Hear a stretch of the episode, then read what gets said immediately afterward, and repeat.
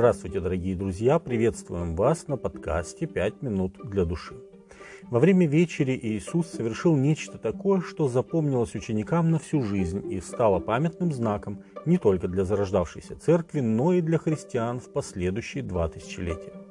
Когда они ели, Иисус взял хлеб и, благословив, преломил и, раздавая ученикам, сказал «Примите, едите, сие есть тело мое». И, взяв чашу и благодарив, подал им и сказал, «Пейте из нее все, ибо сие есть кровь моя нового завета, за многих изливаемая во оставление грехов». Сказываю же вам, что отныне не буду пить от плода сего виноградного до того дня, когда буду пить с вами новое вино в царстве Отца моего. Евангелие от Матфея, 26 глава, с 26 по 29 текст. Хлеб и вино были достаточно древними выражениями Божьего благословения. Мелхиседек, царь Салима, благословляя Авраама, возвращавшегося с победой над месопотамскими царями, вынес ему хлеб и вино. Бытие 14.18. Исаак, благословляя Иакова, сказал, «Да даст тебе Бог от росы небесной и от тука земли и множество хлеба и вина». Бытие 27 глава, 28 текст. Такое же благословение Моисей оставил народу на условии послушания.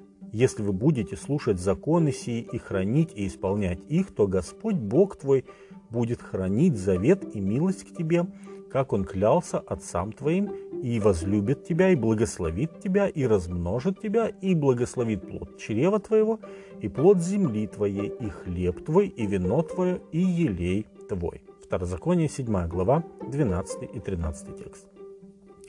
Иисус берет эти знакомые ученикам символы благословения завета и вкладывает в них новый особый смысл. Преломляя хлеб, он указывает на свою скорую смерть. «Это тело мое, ломимое, оно за вас предается», — говорил Иисус. Как невозможна жизнь без хлеба, так невозможна и вечная жизнь без Христовой жертвы за нас. Когда же он подал ученикам чашу с вином, он обратил их взор на самую первую Пасху, прошедшую в последний день пребывания Израиля в Египте. Говоря о спасительной крови пасхального агнца, он открывает ученикам, что он и есть этот агнец. Именно его пролитая кровь дает прощение грехов и спасение от вечной погибели. Эта чаша – новый завет в моей крови, которая за вас проливается. Луки 22 глава, 20 текст. Иисус также заповедал ученикам, чтобы они не забыли своего Господа проводить такие же вечери. «Сие творите в мое воспоминание», — говорил Иисус, Луки 22, 19. Такое же осмысление той последней вечери дает апостол Павел. Он пишет Коринфянам, пытаясь объяснить истинный смысл преломления хлеба и питья вина.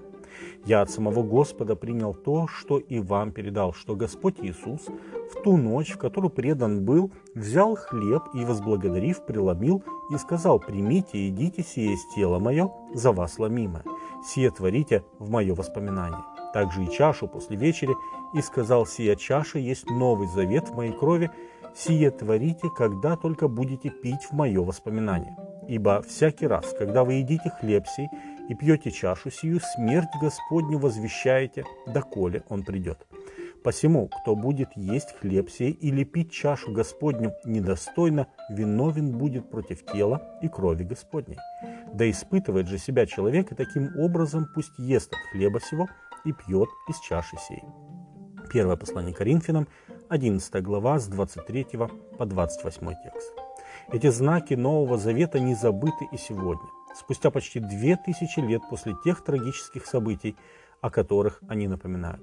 И, вкушая их, мы, христиане, освежаем в своей памяти Христов подвиг и предвкушаем брачную вечерю Агнца, которую он предвосхитил, говоря, «Не буду более пить от плода виноградного сего, доколе не буду пить с вами новое вино в царстве Отца моего» на брачной вечере Агнца, описание которой мы находим в книге Откровения, когда искупленные и спасенные, те, кто не отверг призыв Господа к покаянию, наконец своими глазами увидят своего Господа, грядущего на облаках небесных. Откровение, 19 глава, с 7 по 16 текст. С вами были «Пять минут для души» и пастор Александр Комаздинов.